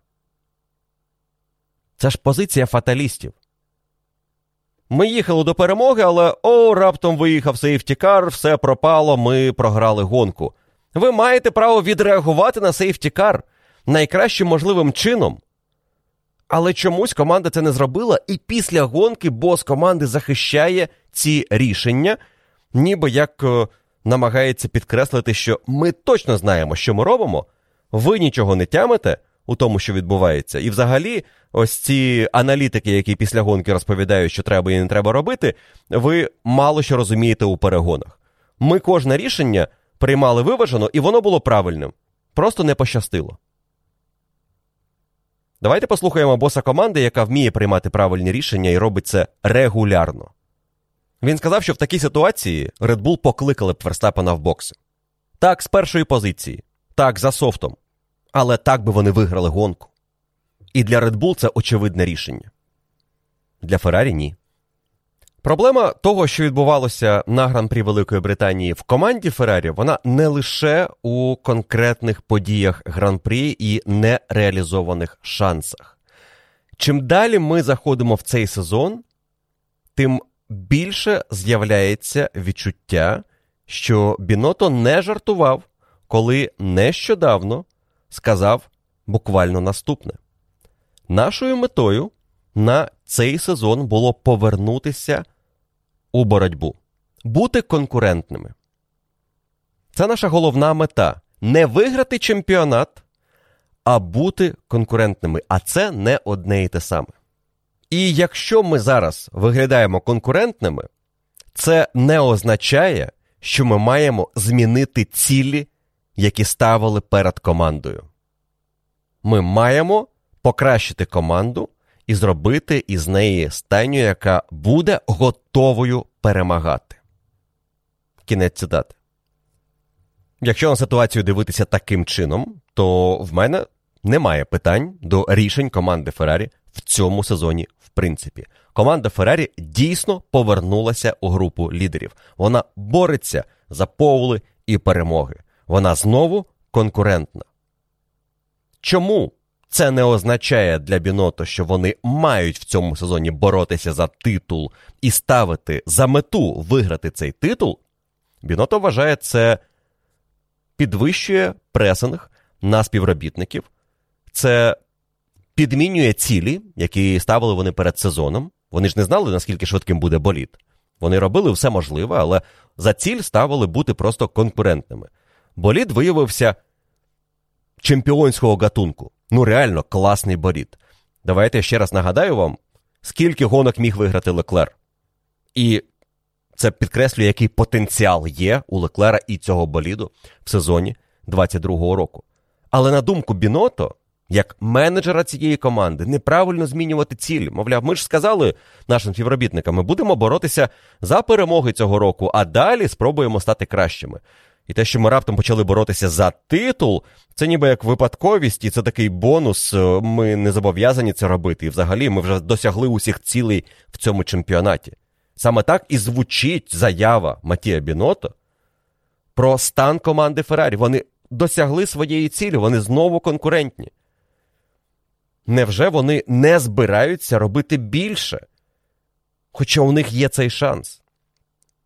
Я розумію фразу про те, що команді ще треба покращитися, щоб стати чемпіонською. Мовляв, нині вони тільки виходять на рівень постійної боротьби за високі позиції. Це правда. Команді треба покращуватися. Не потрібно покращуватися Леклеру, потрібно покращуватися Феррарі. Болід в цілому теж нормальний. Ну, трішки з надійністю є проблеми, але з ним повний порядок. Команді, її ментальності, тих на командному містку, хто приймає рішення, потрібно покращитися. Тому що Леклер давно готовий до чемпіонської боротьби. Болід Феррарі цього року готовий до чемпіонської боротьби. Бінотто не готовий. Чи готовий Карлос Сайнс до того, щоб зіграти важливу командну роль в Феррарі в цьому сезоні? В мене теж є питання після цієї гонки, бо події на рестарті багато що розказали нам про те, чого хоче Карлос Сайнс і наскільки команда може впливати на свого гонщика. Феррарі спробували зіграти дуже красиво насправді. І пам'ятаєте, в гонці був момент, коли Сайнс сказав: дайте мені можливість триматися в зоні ДРС Леклера, тому що Льюіс мене наздожене і пройде. І Сайнс тоді це говорив не просто так. По-перше, він розумів, що Леклер буде від'їжджати, і Льюіс буде під'їжджати, і буде боротьба із Льюісом, якщо Леклер не дасть йому зони ДРС, і Леклер її не дав. Леклер пройшов Сайнса і помчав вперед. І це на місці Леклера зробив би будь-який гонщик такого рівня. Сайнс так само, до речі. Але у Сайнса під кінець гонки були проблеми із пальним. Його не вистачало, йому доводилося переходити в режим економії під кінець гонки. Safety car врятував Сайнцу конкурентний фінальний відрізок. Без нього він точно став би жертвою Льюіса Хеймлтона. І у нас фініш цієї гонки був би Леклер, Хеймлтон, Сайнс, мабуть, у такому порядку. Це без safety car у, безумовно. Але він стався. Карлос перевзувся в софт. І на рестарті, коли команда просить його, тримай відстань в 10 корпусів, не дай на Леклера створити тиск на перших колах. Нехай він втримається в лідерах. Він говорить: воу-воу, друзі, не просіть мене цього. Я ж стану жертвою Хеймлтона. Не треба цього робити. Повірте, ми втратимо значно більше, якщо так спробуємо зіграти, говорить Сайнс команді за три повороти до рестарту. І інженер йому відповідає: Окей, прийнято. Фактично дозволяючи йому пройти Леклера на рестарті. Що Сайнс миттєво і робить. І віддає Леклера на поталу Льюісу Хемілтону і Серхіо Пересу, який теж скористався своїм шансом через safety car і скоротив все відставання, яке він мав після основної частини цієї гонки. Чи міг Карлос Сайнс діяти тут командно і допомогти Шарлю Леклеру? Я думаю, міг. Його побоювання були очевидними і вони не безпідставні. Хемілтон мав швидкість. Ми бачили, що у Сайнса її було менше в порівнянні із Леклером, і у нього були проблеми перед сейфтікаром, які теж позначалися на його налаштованості на цю боротьбу. Знаючи, що йому доведеться економити, він розумів, що шансів проти Льюіса небагато. Але потім дещо змінилося. І те, що нам показала фінальна фаза гонки, той неймовірний спринт на останні 12 кіл, 10 кіл, які просто були сповнені боротьби, обгонів, баталії на усіх рівнях. Що вони нам показали? Вони показали, що Леклер на харді проти пілотів на софті Переса і Хеймлтона міг вести боротьбу далеко не одне коло, оборонятися, повертатися на свою позицію, і фактично цією боротьбою він дозволив Сайнсу втікти. Чи міг Сайнс зробити подібне для Леклера на рестарті? Я думаю, міг. На софті проти Хеймлтона і Переса. На софті він міг цю боротьбу зав'язати із Льюісом та Чеко і не дати їм з'їсти Леклера. Але Сайнс в цю мить думав лише про свою першу перемогу, і я його в цьому не звинувачую. Це був правильний егоїстичний вчинок гонщика, який вірить у те, що він найкращий, або принаймні, що він може стати найкращим. Леклер напарник, так, вони друзі, ніби як е, коли говорять про перегони не у гоночних болідах. Але коли ти опиняєшся із закритим забралом, ти один на один із 19 суперниками. І Леклер був першим суперником для Сайнца на рестарті. І він для себе зробив усе правильно. Він пройшов Леклера і втік до перемоги. Леклеру ж довелося почати активну боротьбу і оборону проти Льюіса Хеймлтона, і досить несподівано у цій гонці Серхіо Переса, з яким і розпочалася битва Леклера на рестарті Гран-прі Великої Британії, і в якій Перес втратив переднє крило, змушений був його замінювати на підстопі, а Леклер втратив частину переднього крила. У тій боротьбі на рестарті гонки на початку Гран-прі Великої Британії Серхіо Перес, на мою думку, діяв трішки агресивніше, ніж слід. Там обидва були молодці. Леклер бачив шпаринку, поліз в атаку. Перес міг дати йому більше місця, але не зорієнтувався. Відбувся контакт, і Перес більше постраждав. Через це змушений був поїхати на ранній підстоп і провести 34 кола на мідіумі. Це невидатне досягнення. Льюіс проїхав майже стільки ж, але це досягнення, яке заслуговує на повагу.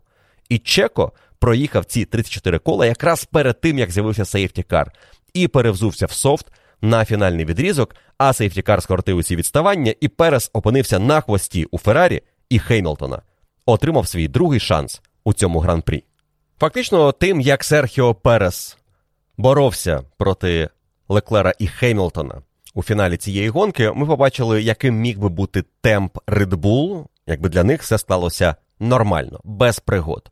Пригоди були, і Пересу пощастило повернутися у цю битву, але він повернувся дуже швидким. На прямих Red Bull дійсно мали перевагу над Мерседес помітну, над Феррарі невелику, в 4-5 кілометрів. Цього було досить, особливо проти Харду на боліді Леклера. І Леклер пручався, Хеймлтон пручався. Перес із Леклером влаштували феноменальну битву у секції Клаб і Вейл із перемогою локальною Хеймлтона у ту мить, а потім Перес миттєво повернув свою позицію. Ну і далі була боротьба теж не менш розкішна між Льюісом та Шарлем, особливо коли Льюіс пройшов Шарля на виході із Вудкот, але в Копс Леклер обігнав його по зовні. І це була фантастика. Далі, щоправда, була зона ДРС, і Льюіс повернув позицію і був такий. Далі нічого не змінилося для призерів цього гран-прі.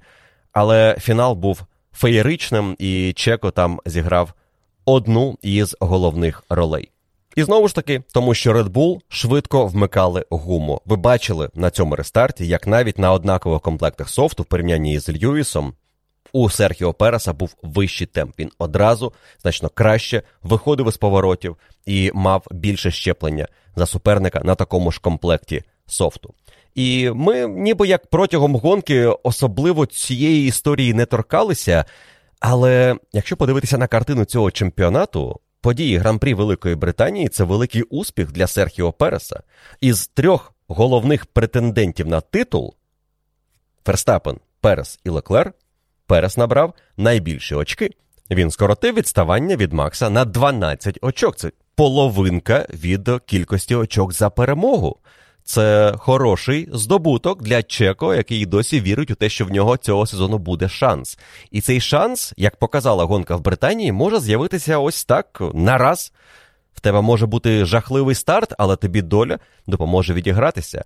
А у твого суперника може бути жахлива гонка, тому що два гонщики Альфа Таурі зіштовхнулися, і він фінішував лише сьомим, втративши багато очок. Але навіть в такій гонці, де Red Bull мали настільки жахливі перші 12 кіл, вони змогли мінімізувати втрати.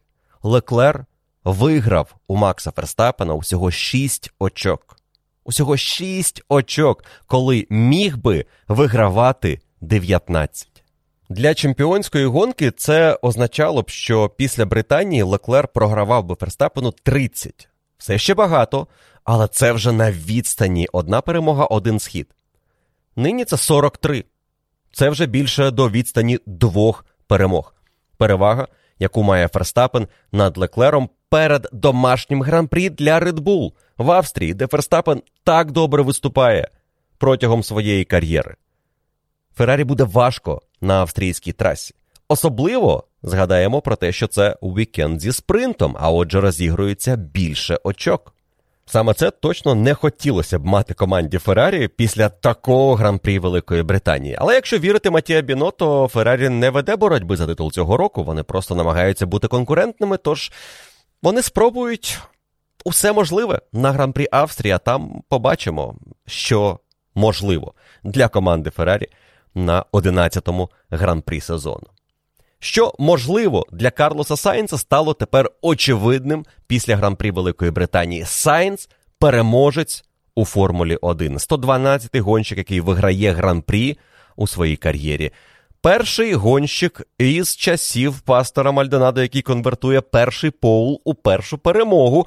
Обережно з такою статистикою краще не загравати. Карлосу Сайнцу не сподобається порівняння із пастором, який так і залишився однократним переможцем у Формулі 1. Але, мабуть, це не історія Сайнца. Сайнц поступово визрівав до того, щоб здобути перемогу.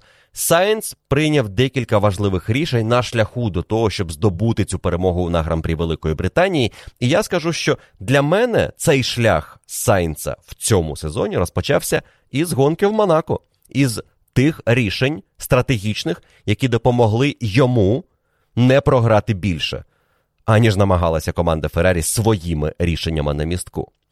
У цьому гран-прі Карлос Сайнц теж вирішив, що він буде атакувати Леклера. І після гонки він скаже дуже цікаву фразу.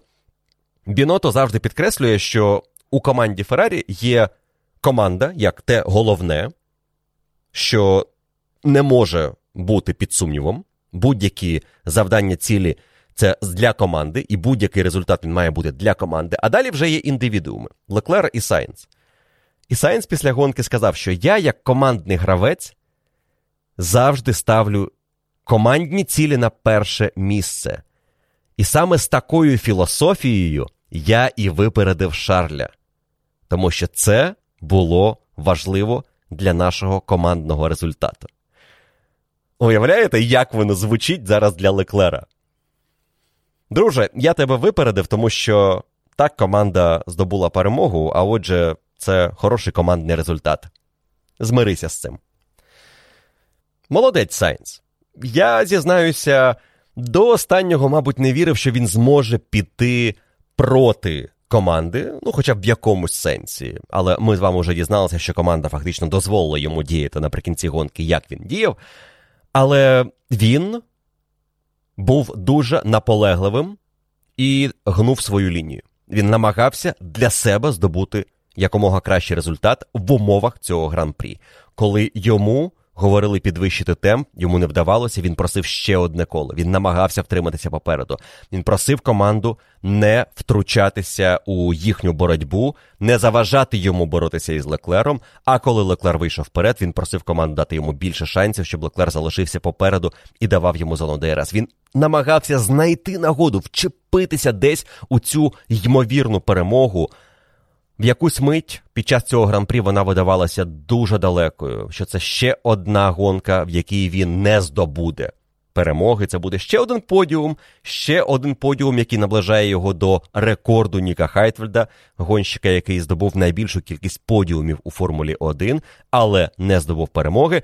Тепер це не про Сайнца. Він уже переможець гран-прі. Після 150 стартів у Формулі 1 він переміг. Переміг у той вікенд, де він не був найкращим. Він не був найшвидшим в кваліфікації, але Леклер зіпсував коло Ферстапену. І Сайнц проїхав хороше коло, якого було досить для Поулу. Він переміг в гонці, де він не був найшвидшим пілотом.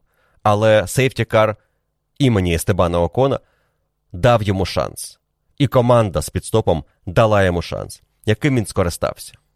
І це те, що треба вміти реалізовувати. Такі нагоди потрібно вміти знаходити і хапатися за них. І ще рік тому, два роки тому, про Сайнца цього не можна було сказати. Монза 20-го року втрачена нагода. Гонка, в якій Сайнц міг здобути перемогу, але він не знайшов можливості це зробити. Канада 22-го року. Гонка втраченої нагоди де він міг би здобути перемогу, але не знайшов можливості навіть кинути виклик Ферстапену наприкінці. Але на етапі в Сільверстоуні, на трасі, де він колись здобув свою першу перемогу у формульних класах у формулі BMW у 2010 році, Сайнс бере свій перший поул і свою першу перемогу. Тепер вже не треба думати про те, чи буде у мене поул.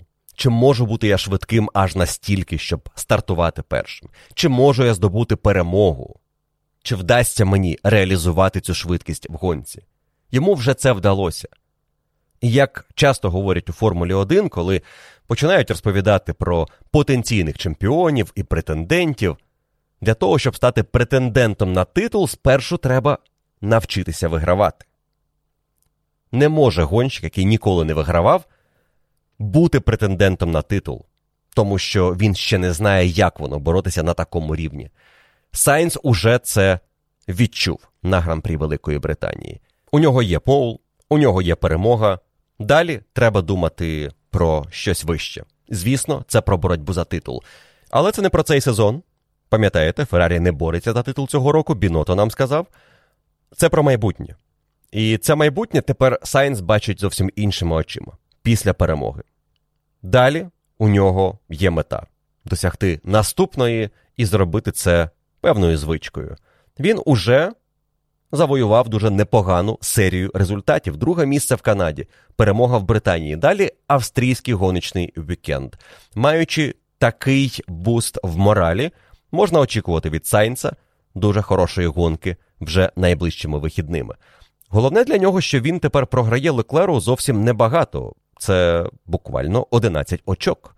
Майже ніщо на цій стадії сезону. Якщо Сайнцу раптом вдасться випередити Леклера у цій боротьбі, у Феррарі не буде навіть натяку на аргумент, що хтось із них має перевагу в гонці. Якщо вже у них не було таких аргументів під час гран-прі Великої Британії за тих очевидних подій, що відбувалися у цій гонці, Сайнц може зняти усі питання про першого другого номера, про рівність статусів вже в найближчих гран-прі. Проблемою для мене у цій ситуації є лише те, що Сайнц об'єктивно не такий швидкий, як Леклер. І Леклер своєю швидкістю нам нагадає про реальний статус гонщиків Феррарі вже на наступному гран-прі. Але Сайнцу буде жити тепер трохи веселіше. Він переможе з гран-прі у Формулі 1. Так само веселіше буде після цього гран-прі команді Мерседес, яка, щоправда, вустами Тото Вольфа поки що не готова сказати, що вони повернулися у битву, бо вони пам'ятають, була Барселона, було непогано, а потім були важкі етапи. Сільверстоун нагадав нам про Барселону, і Сільверстоун був кращим за Барселону. Льюіс Хемілтон боровся за перемогу. Так, без Ферстапена, так, фактично без Серхіо Переса. І у підсумку він програв Серхіо Пересу, коли той опинився поруч. Але це дає надію команді Мерседес, що на деяких гран-прі найближчим часом вони будуть дуже швидкими. Я думаю, Франція має бути такою гонкою. Як я і говорив раніше, це та траса, де максимально плаский рівний асфальт, і це може дати команді Мерседес можливість використовувати болід в тих умовах, які дозволяють робити його швидким.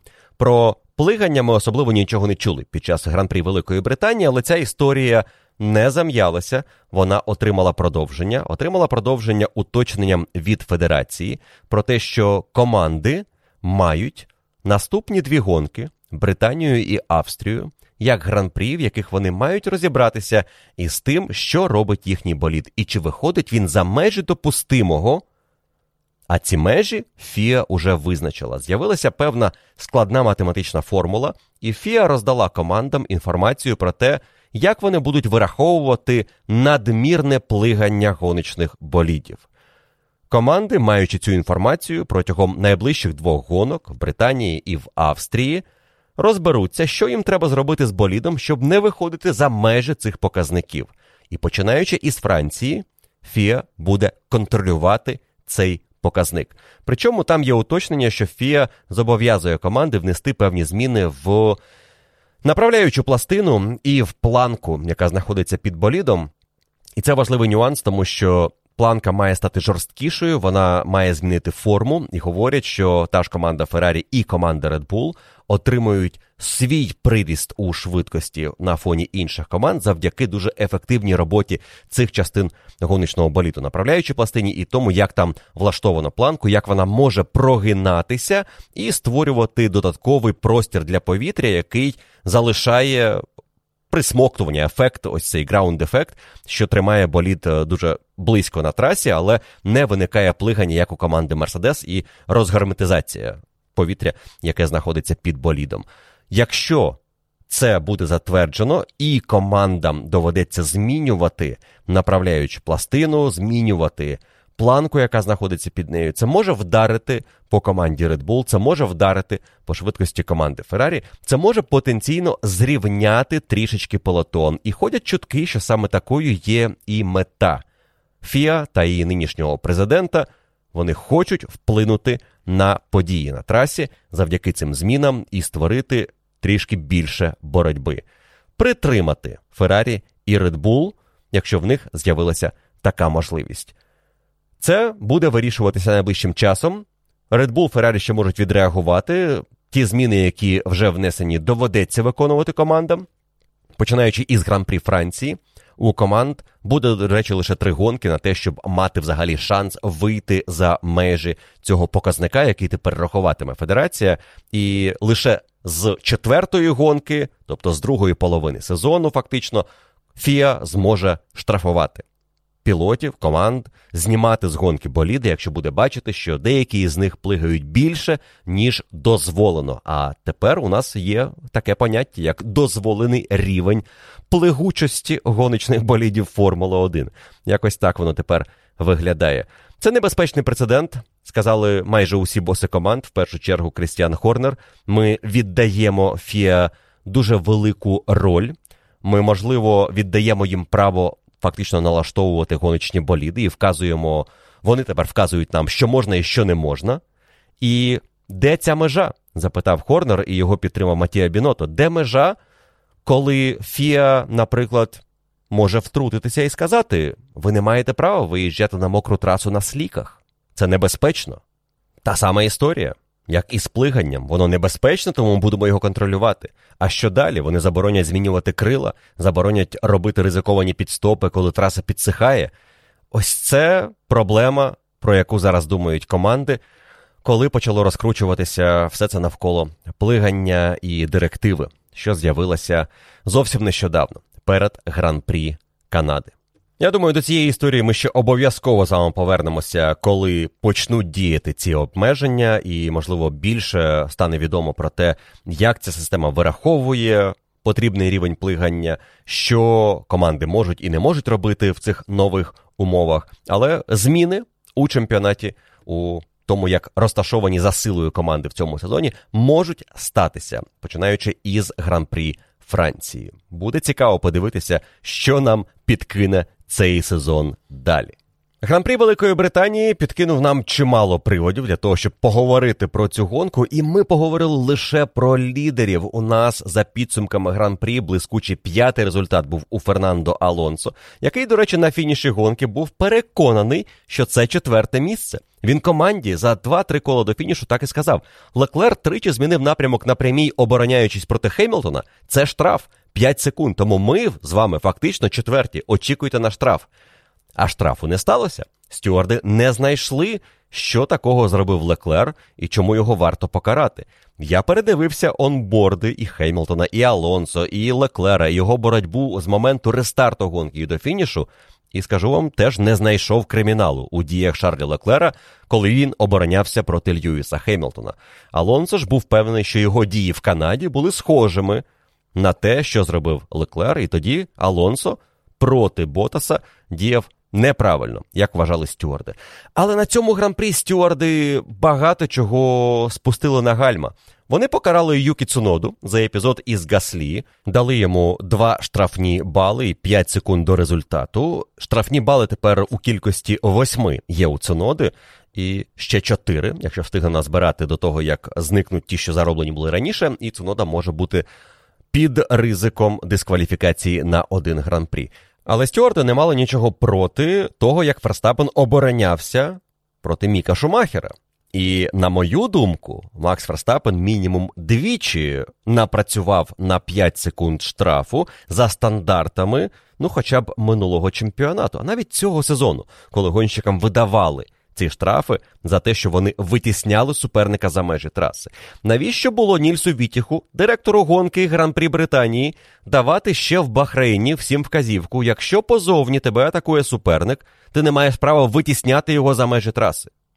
Якщо це тепер не дотримується, на гран-прі Великої Британії. Ферстапен зробив це мінімум двічі проти Міка Шумахера.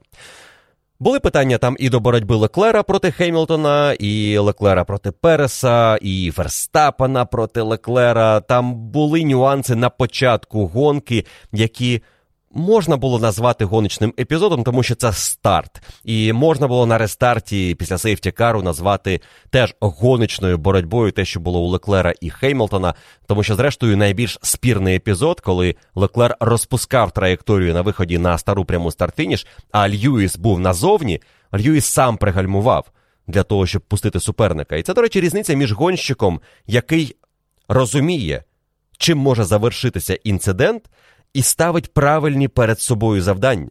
Льюіс Хеймлтон міг продовжити рух тією траєкторією, і Леклер би його витісняв за межі траси. Льюіс би вилетів на траву, втратив би мінімум позицію, можливо, більше, можливо, зійшов, і Леклер отримав би штраф. І це було б справедливо. Але Льюіс знав, що в такій ситуації він втратить все або дуже багато в цьому гран-прі. Навіщо так ризикувати? Я краще пригальмую, відпущу суперника і отримую шанс атакувати його пізніше. В інших випадках те саме можна було сказати про пілотів, які намагалися лізти назовні, на суперника, який розпускав свою траєкторію.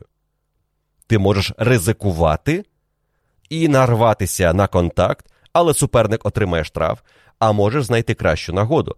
І тут дуже тонка межа, тому що з одного боку ми таким чином даємо можливість тому, хто обороняється, робити що завгодно, поки він е, може тримати свою позицію і закриватися в усіх можливих поворотах. З іншого боку. Є певний здоровий глузд, яким скористався Льюіс Хеймлтон в боротьбі проти Леклера. І ось ця тонка межа якраз пролягає між досвідченими і недосвідченими пілотами. І окей, з Ферстапеном розібралися з його складною гонкою на боліді без притискної сили. Він втримав Міка Шумахера, але Шумахеру на фініші навіть було і байдуже, що він не взяв сьоме місце. Восьмого досить, щоб мати чотири очка. Це вже більше, аніж було у нього до цього за всю кар'єру у Формулі 1. Перші очки для Міка Шумахера. Він щасливий, він майже плакав за кермом, коли завершував коло пошани. І його одним із перших привітав Себастьян Фетель, який теж завершив гонку у топ-10 на 9-му місці. До речі, у Фетеля могло бути краще, але команда Астон Мартін вирішила, що вони не будуть перевзуватися у софт на фінальному підстопі, а поставлять Фетелю прикатаний мідіум. Пам'ятаєте, я розповідав, що майже усі комплекти Астон Мартін, окрім софтів, прикатані. І цей мідіум був поганим вибором для себе. Чомусь вони недооцінили soft, як і зробила ця команда Феррарі, що, мабуть, трішечки пом'якшує критику команди Феррарі.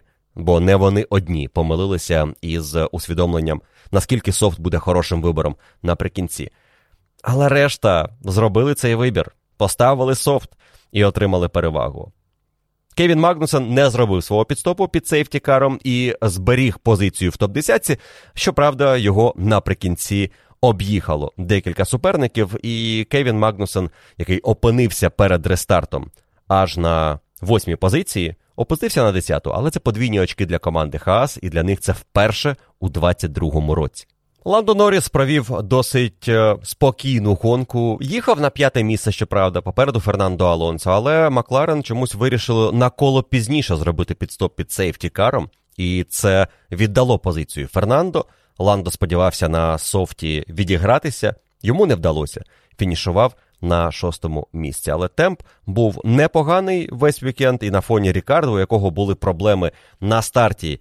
Якісь е, незрозумілі, чесно кажучи, команда буде розбиратися. Потім з 31-го кола проблеми із ДРС, і знову між гонщиками прірва. І те, що робила Макларен із гонкою Рікардо, виглядає як якась агонія. Стартував на мідіумі, на 20-му колі зробив pit на hard, на 32-му, за 12 кіл після переходу на hard, він повертається на soft, і на 38-му колі знову переходить на soft. Ну, Для Рікардо це було 38 коло, для всіх 39 коли стався safety car.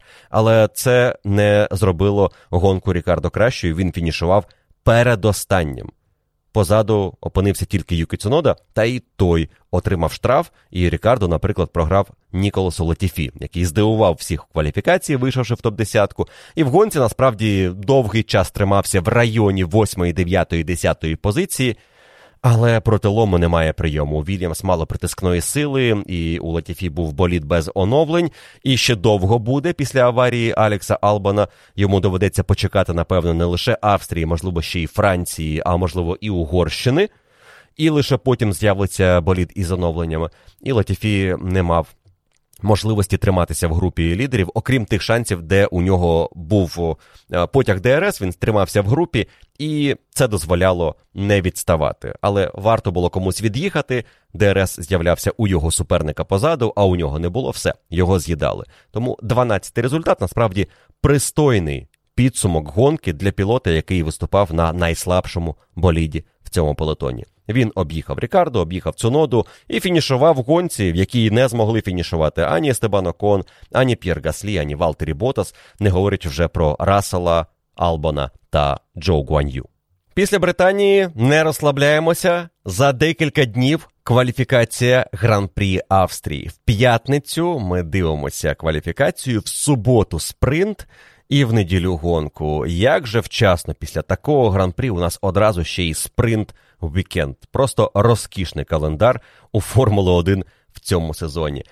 Про гран-прі Австрії поговоримо, звісно, після етапу, але про Британію ми ще не завершили. Я сподіваюся, у вас є запитання за підсумками цього подкасту про те, що відбулося в гонці, якісь уточнення або просто цікаві думки, якими хотіли поділитися із однодумцями зі спільноти, і запитати про деякі теми, на які я не давав відповідей сьогодні у подкасті. Тож ви знаєте, що робити під публікацією на Patreon із цим подкастом. Пишіть свої запитання, пишіть одне запитання як один коментар, голосуйте обов'язково за запитання інших, і на найпопулярніші запитання та запитання тих, хто має пріоритет, ви отримаєте відповідь у середу у традиційному випуску F1 подкаст Q&A.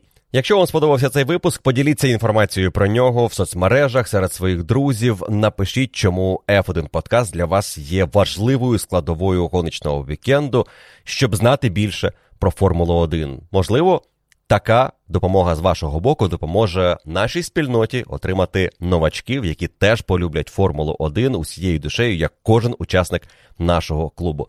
На сьогодні ж в мене все. Спасибі, що послухали цей огляд гран-прі Великої Британії.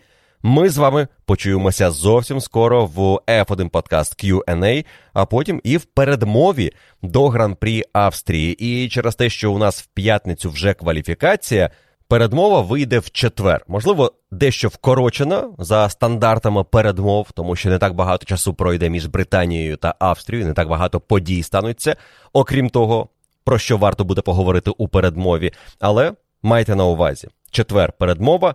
П'ятниця дивимося кваліфікацію, потім субота, спринт і неділя гонка. А наступний понеділок вечір традиційний огляд подій гран-прі у вашому улюбленому подкасті про Формулу 1. Там з вами і почуємося. Бережіть себе, слава Україні! Перемога обов'язково буде за нами.